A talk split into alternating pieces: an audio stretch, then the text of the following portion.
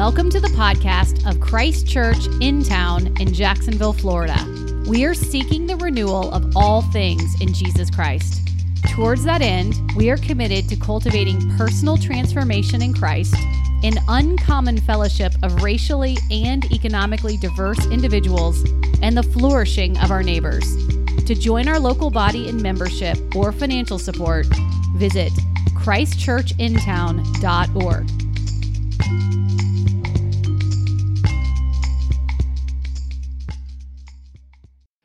uh, we're continuing a sermon series this morning through Paul's first letter to the church in Corinth. We've called uh, this sermon series a cross shaped community because that really is, overall, uh, from the beginning to end of this letter, it's Paul talking to uh, this young church about what it means for them to be shaped by, to get their vision of what a good and flourishing human life looks like, to get that vision through the cross of Jesus Christ, his way of living his life, his way of laying down his life in sacrificial death. And our prayer has been that that too would come uh, to mark our life together. And so this morning, our scripture reading is in 1 Corinthians chapter 11, starting in verse 17. If you're willing and able, would you please stand for the reading of God's word? Chapter 11, starting in verse 17. But in the following instructions, I do not commend you, because when you come together, it is not for the better, but for the worse. For in the first place, when you come together as a church, I hear that there are divisions among you, and I believe it in part. For there must be factions among you in order that those who are genuine among you may be recognized. When you come together, it is not the Lord's Supper that you eat.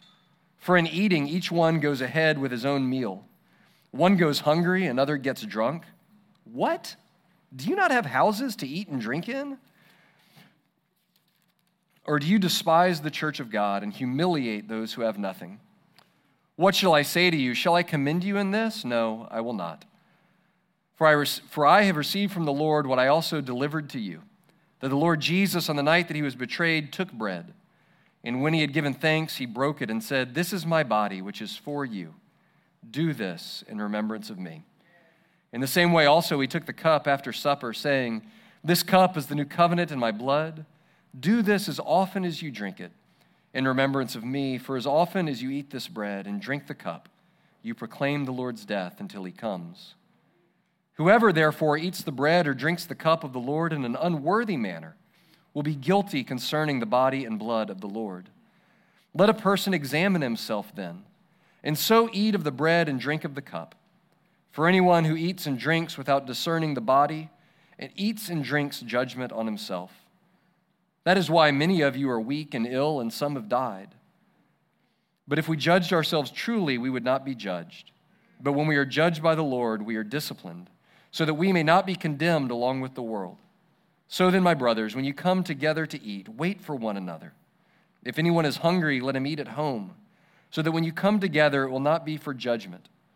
About the other things, I will give directions when I come. This is God's word. It is absolutely true, and it's given to us in love. You can be seated. Well, we are uh, right on the beginning of Thanksgiving week. Where will you be on Thursday? Maybe your mind is already anticipating uh, what it will be like. But where will you plan to be on Thursday for uh, the Thanksgiving meal?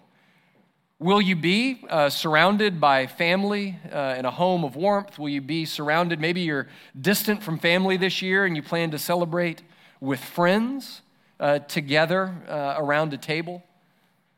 Perhaps you're looking forward to it with gladness. Maybe uh, you will be missing your family. Maybe Thanksgiving is a time where you feel especially the weight and the pain of estrangement in your family, of loss in your family.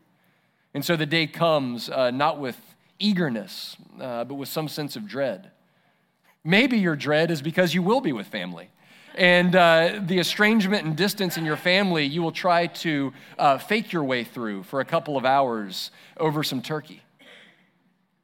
You know, meals together, uh, especially symbolic meals, feast meals like Thanksgiving, have a way of heightening for us either our sense of belonging and inclusion or our sense of estrangement and distance and isolation.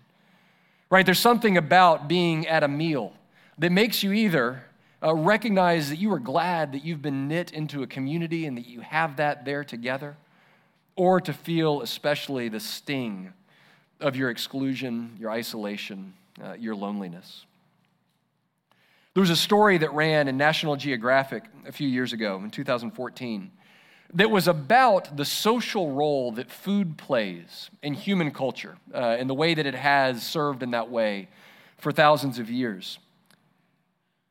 It focuses on a particular discovery in a cave outside of Tel Aviv in what's now Israel, uh, where they found evidence of ancient meals prepared around an oven that was 300,000 years old.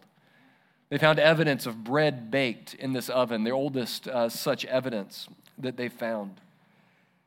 And here in this cave, they actually found the remainder of a piece of bread uh, that was baked into a circle with scores around it so that it could be broken and shared. One large loaf of bread that could be broken and shared with uh, whatever early people were living in this cave. The article goes on to say to break bread together, a phrase as old as the Bible, captures the power of a meal to forge relationships, to bury anger, to provoke laughter. Children make mud pies and have tea parties and trade snacks to make friends and mimic the rituals of adults. They celebrate with sweets from the time of their first birthday. And the association of food with love will continue throughout life and in some belief systems into the afterlife. The association of food with love will continue throughout life and in some religious traditions on into the life to come. Friends, in case you don't recognize it, uh, that belief system they're talking about, that is the Christian belief system.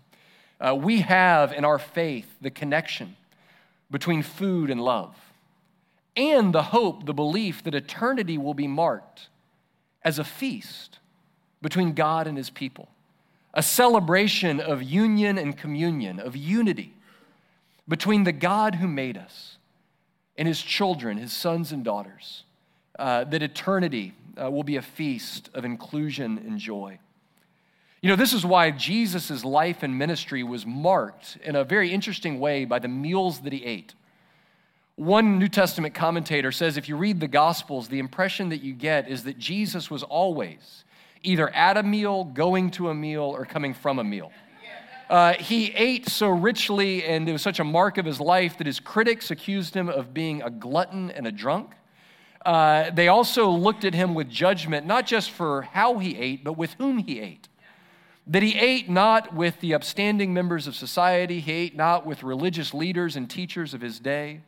But he ate with notorious sinners. He ate with prostitutes. He ate, ate, with tax collectors. He ate with the blind and the lame and the deaf. He did this. He, he gives us actually a key for how we're to understand and interpret these meals that he ate. When he tells us in one famous parable that the kingdom of God is like a great banquet, right? That the kingdom of God, God's eternal feast, is like a banquet. And at that banquet, or not, the guest list isn't going to be what you would expect. It's not going to be the morally respectable and the upright, but it's going to be the blind, the lame, and the deaf. And so the meals that he ate were kind of a parable for what he thought, what he believed the kingdom of God was going to be marked by. And of course, he left his church with a meal, a shared practice of coming together around a table as a sign and a seal of our union and our communion with God through Christ and with one another as his family, that the church would be a place where a meal was a symbol of inclusion and joy and embrace instead of one of exclusion and judgment and isolation. And so he leaves us uh, with this meal, this meal that Paul calls here the Lord's Supper, uh, as a key to our life together. It's in this meal that we realize uh, that the rejection of Jesus ends in our acceptance, that the brokenness of his body leads towards our being brought back together in one body, the scattered remnants of the human family. And yet, uh, in Corinth, in the church that Paul is writing to, Paul observes a problem. That this meal that was meant to be a sign and a seal of union and communion, of unity and embrace, had instead become a moment of prejudice against one another, of sorting one another uh, by social class and income level, That what was meant to be a table of inclusion had instead become a table of exclusion. Here's what was happening uh, in Corinth a few things uh, that we need to note about what's going on here. The first is that when the early church, in these first centuries, the, really the first decades of the Christian church, got together to share in the Lord's Supper, it was not uh, in the context that we do it. It wasn't in a church building like this one. It wasn't as one part, uh, it seems, of a larger worship service. But that the context here for this meal is in a home. Uh, it's clear that it's, a, that it's a sacramental meal, that there's a liturgy and a ritual around it, right? Paul invokes some of that here. Words that we still share uh, when we come to the table about what Christ handed on to us. It's clearly a covenant meal. It's clearly them uh, extending, in a way, what they celebrated uh, as the Passover meal in Israel, the mark of God's covenant with his people. But it would have been celebrated in the home of one of the members of the church. Likely, this would have taken a large home, a villa in the Roman world. And so, therefore, it would have been in one of the homes of one of the wealthier members of the congregation, someone who had a home large enough to host everyone. And what we know about architecture of the time is that a traditional Roman villa, like the ones that would have been in Corinth, would have had a dining room uh, that was equipped to serve about eight to 10 people. Uh, this is a fairly common feature in Roman households called the, called the triclinium. So you have this dining room of about eight to 10 people, and then outside of that, there would have been an atrium, which could have accommodated a much larger group. And so it wasn't uncommon uh, when a party was thrown or a meal was thrown in one of these Roman villas for there essentially to be two parties going on. That there was an inner ring and an outer ring. There was an inner circle in which the villa owner would invite his guests uh, would invite the wealthy patrons who came to eat and to drink with him.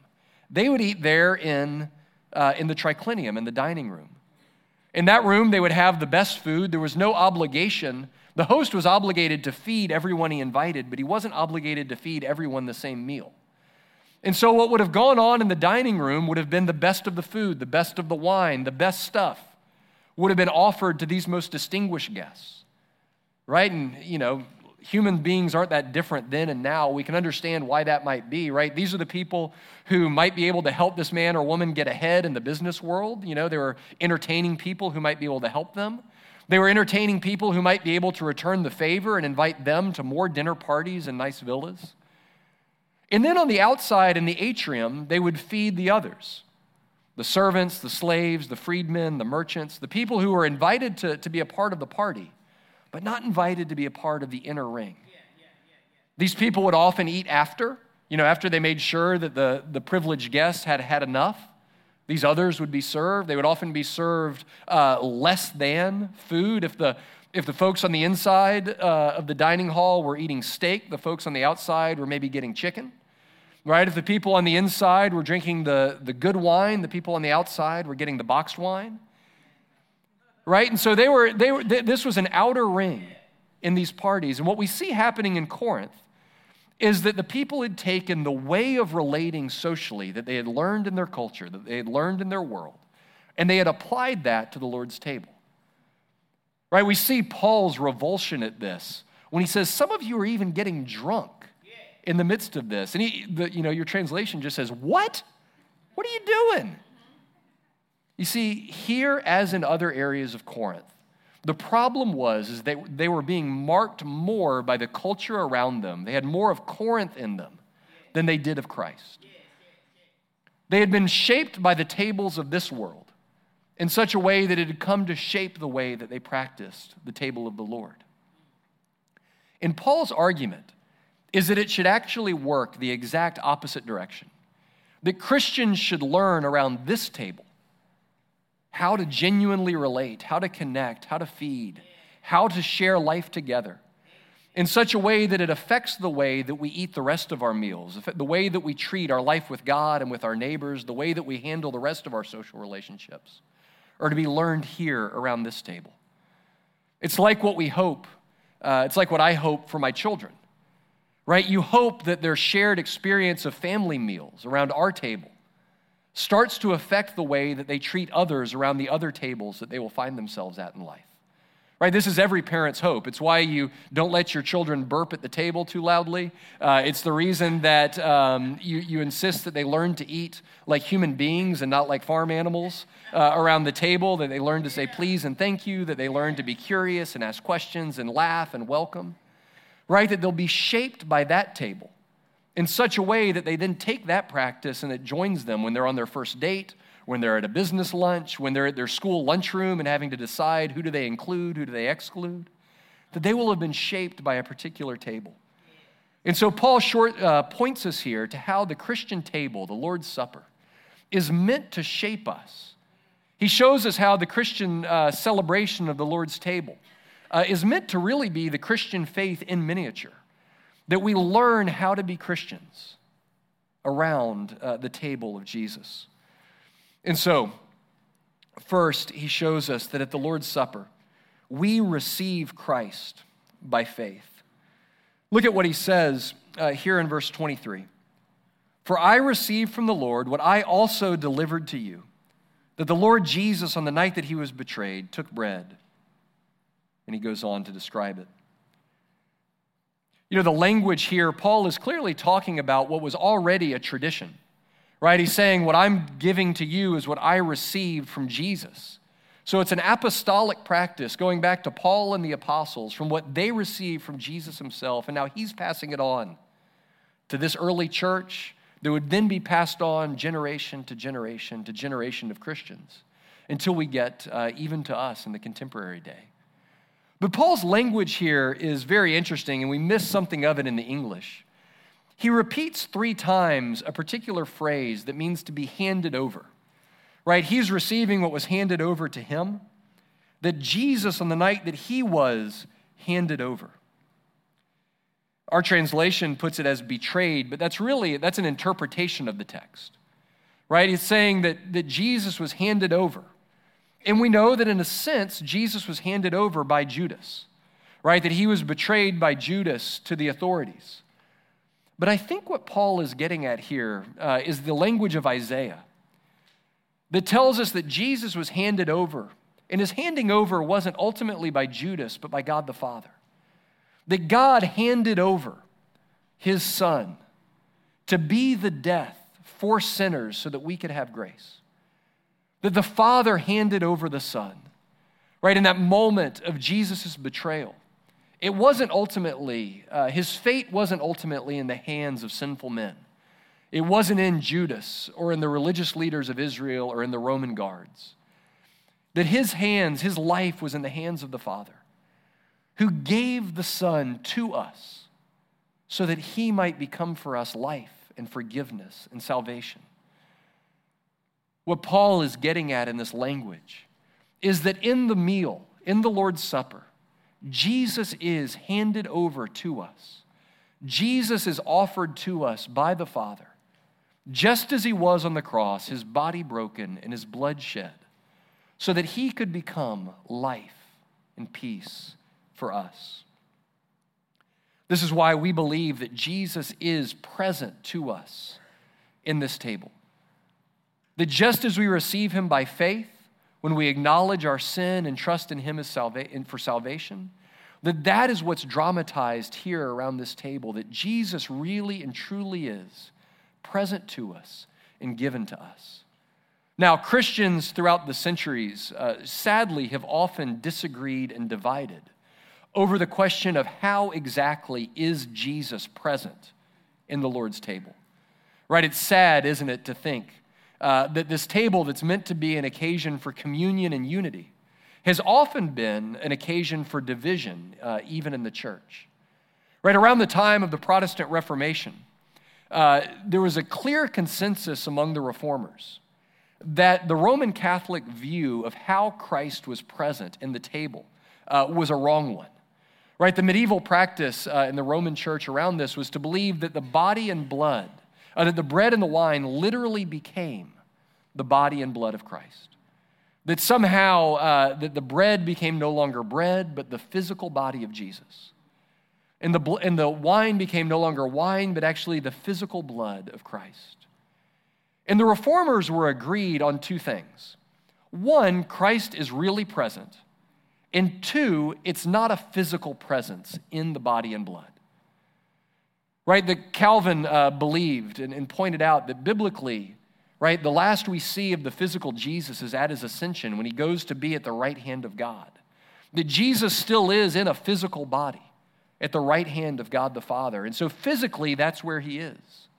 But spiritually, he's present to his people.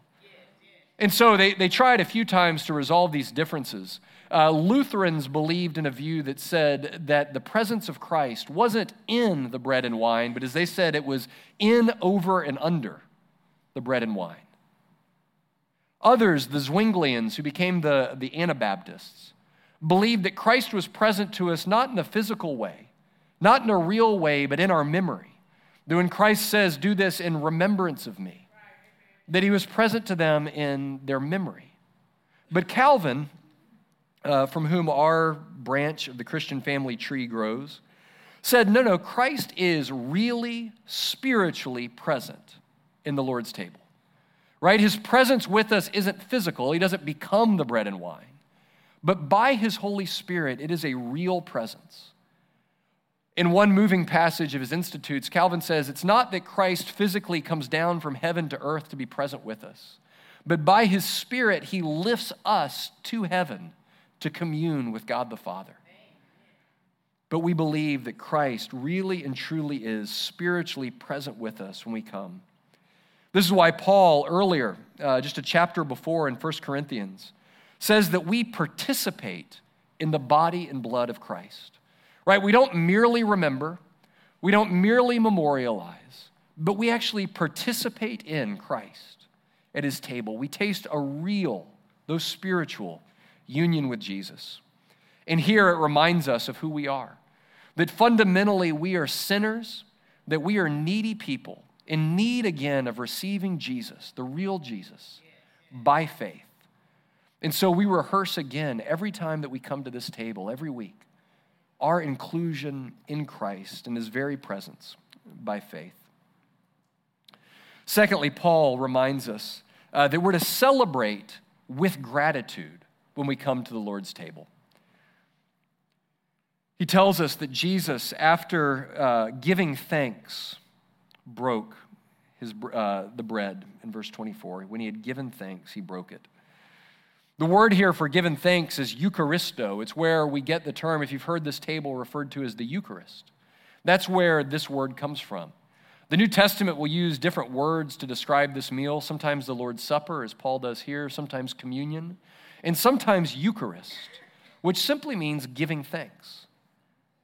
It's to come before God with gratitude for the gifts that He's given us, supremely the gift that He gives us uh, in Jesus. You know, I think this is an important uh, aspect of the Lord's Supper for us to remember. It's that when we come together around this table, it is a celebration, it is a Thanksgiving feast. Right? There is an appropriate level of sobriety that goes with it. There's an appropriate level of seriousness because we believe God is present and we're eating with Him. But it is not a funeral service. Right? We don't simply come together to remember that time that something sad happened to Jesus right? Because it's not only a participation in the death of Christ and his broken body and his shed blood, but it's a participation in the resurrection of Jesus.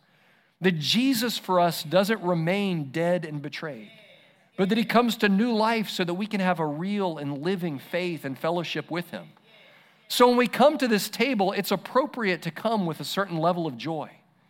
I love seeing our children come to this table to admit a simple childlike faith that I'm a sinner in need of a rescuer. And I receive that with gladness. It's a joy, even if sometimes they or their parents burst out in laughter along the way. It's a, it's, it's a joy uh, that should mark our coming together here at this table. It is a real and living celebration of Jesus. That's why, by the way, that we do it weekly uh, here in this church right? There's different practices, just as Christians have divided over uh, how and, and how Jesus is present. Some churches divide over how often you ought to take the Lord's Supper. Some do it weekly, some do it monthly, some do it quarterly. Um, but it's our view that if something is a celebration of the gospel, if something is a celebration of our union and communion with Christ, then we ought to celebrate that union as often as is feasible and possible. We believe, you know, how, how, often is too often to give thanks and to express gratitude to God? How often is too often to come before God and admit that you're a sinner and to receive Christ by faith? How often is too often to celebrate with your brothers and your sisters around the family meal, around the family table? You know, interestingly, we've, we've this, I'm exhausting, I think, my, uh, my annual mentions of John Calvin. We try not to, uh, to live in the past too much. But Calvin's view uh, was that the communion should be celebrated weekly, uh, that it should be celebrated every time God's people got together to worship. Uh, that just as much as you wouldn't gather to worship without praying or preaching and celebrating the word, you shouldn't gather without celebrating the table. Calvin, interestingly, uh, as all pastors have learned, doesn't, didn't always get his way. Uh, his elders at the church in Geneva uh, did not agree with him. Right? It takes some, takes some guts to disagree with, with John Calvin. But they said, no, our practice here is to do it monthly, so we're going to do it monthly. And so Calvin, showing a, a, level of humility and submission to his brothers in Christ, uh, said, okay, well, we'll do it. I want to do it as often as I can, and I guess as often as I can is monthly here. So we'll do it monthly. But when we started from scratch and planted a church, uh, we decided, well, we're going to do it weekly.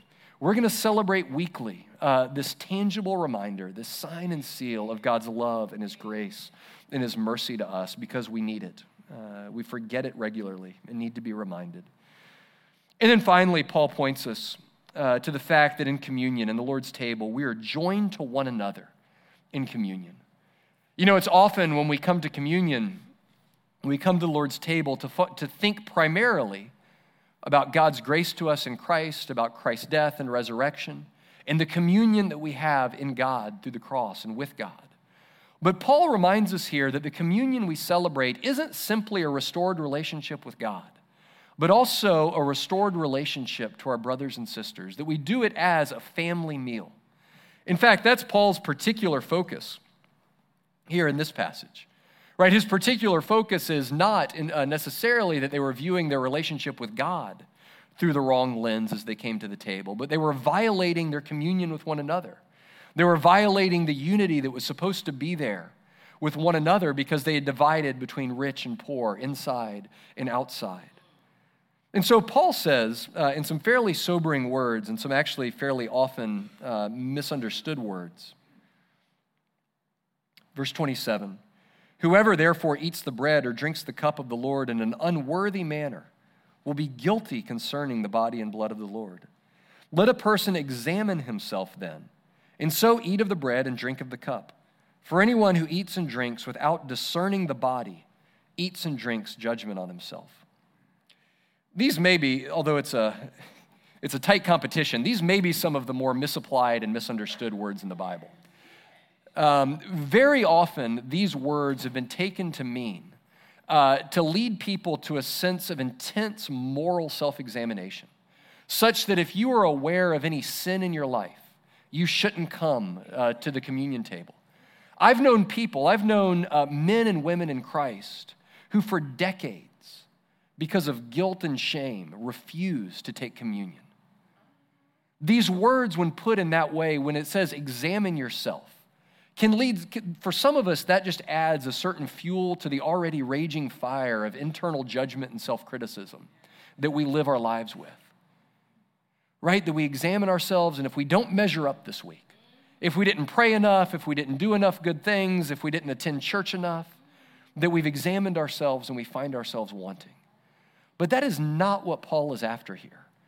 Paul reminds us over and over again that this is a meal for sinners right? This is a meal for the guilty, for the ashamed, for those who, who wonder if they belong.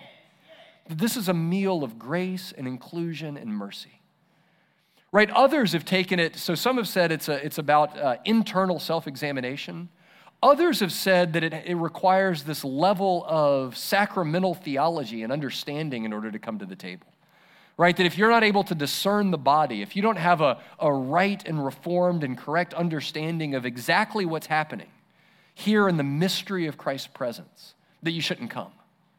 But that's not what Paul's talking about here either. The examination and the discernment that Paul's after, when read in context, is to say if you are one of the Christians that's gathering together and over and over again, you are perverting the meal of communion to be a, a moment of exclusion and division in the church, then you are eating and drinking not blessing but judgment on yourself. And so you ought to stop.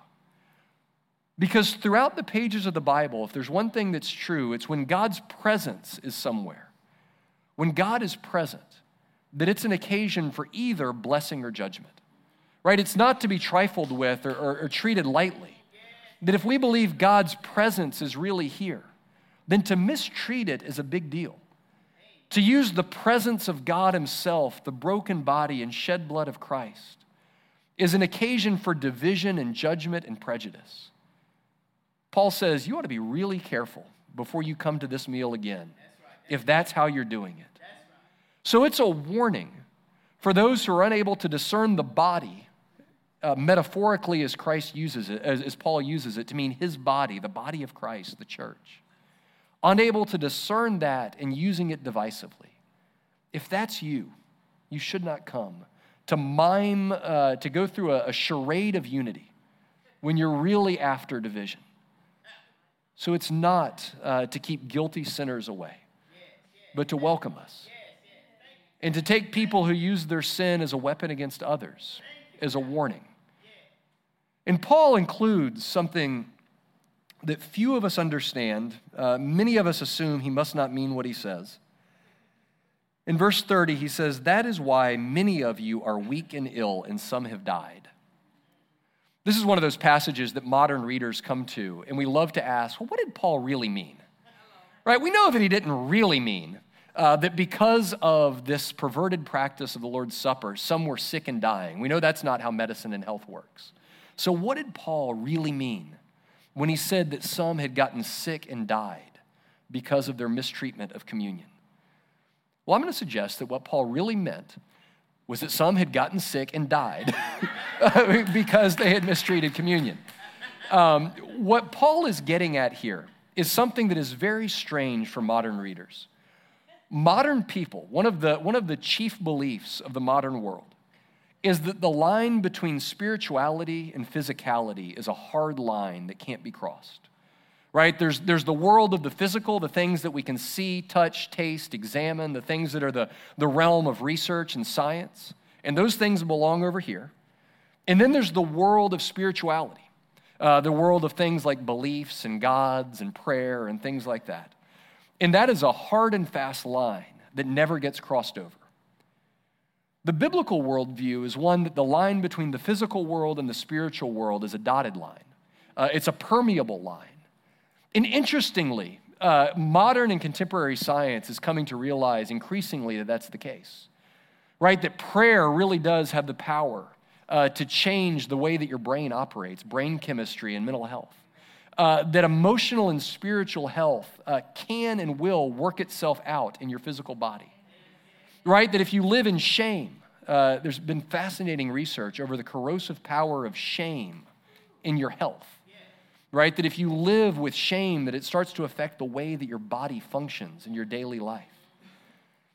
And so we don't want to, obviously, this is not an argument that we throw out contemporary medical science, but it is an argument that we believe the Bible, that spiritual health is connected to physical health and that physical health is connected to spiritual health.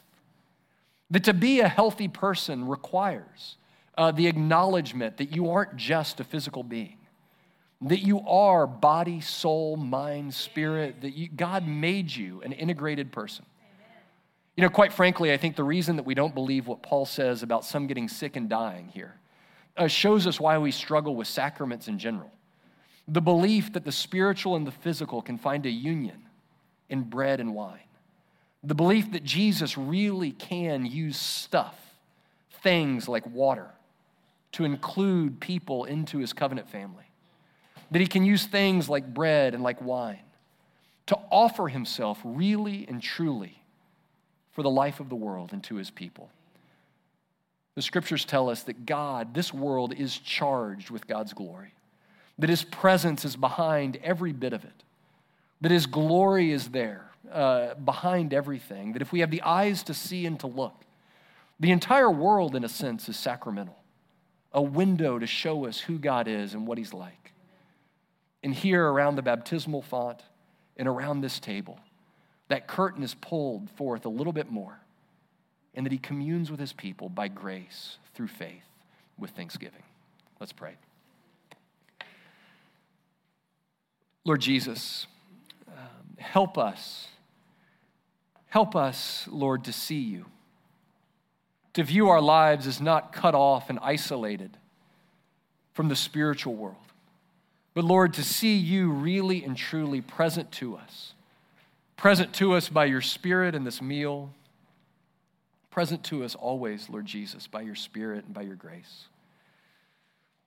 Lord, as we prepare in just a few minutes uh, to come to your table, Lord, we pray uh, that you would pull back the curtain a bit for us Strengthen our faith to see this meal for what it is a real and living communion, a celebration of that vital union that you won for us on the cross, where the curtain between heaven and earth forever was torn apart, so that we could dwell with God really and truly.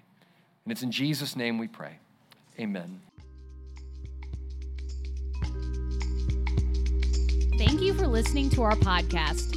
If you would like more information or would like to help support the local body of Christ Church in town, please visit our website at christchurchintown.org.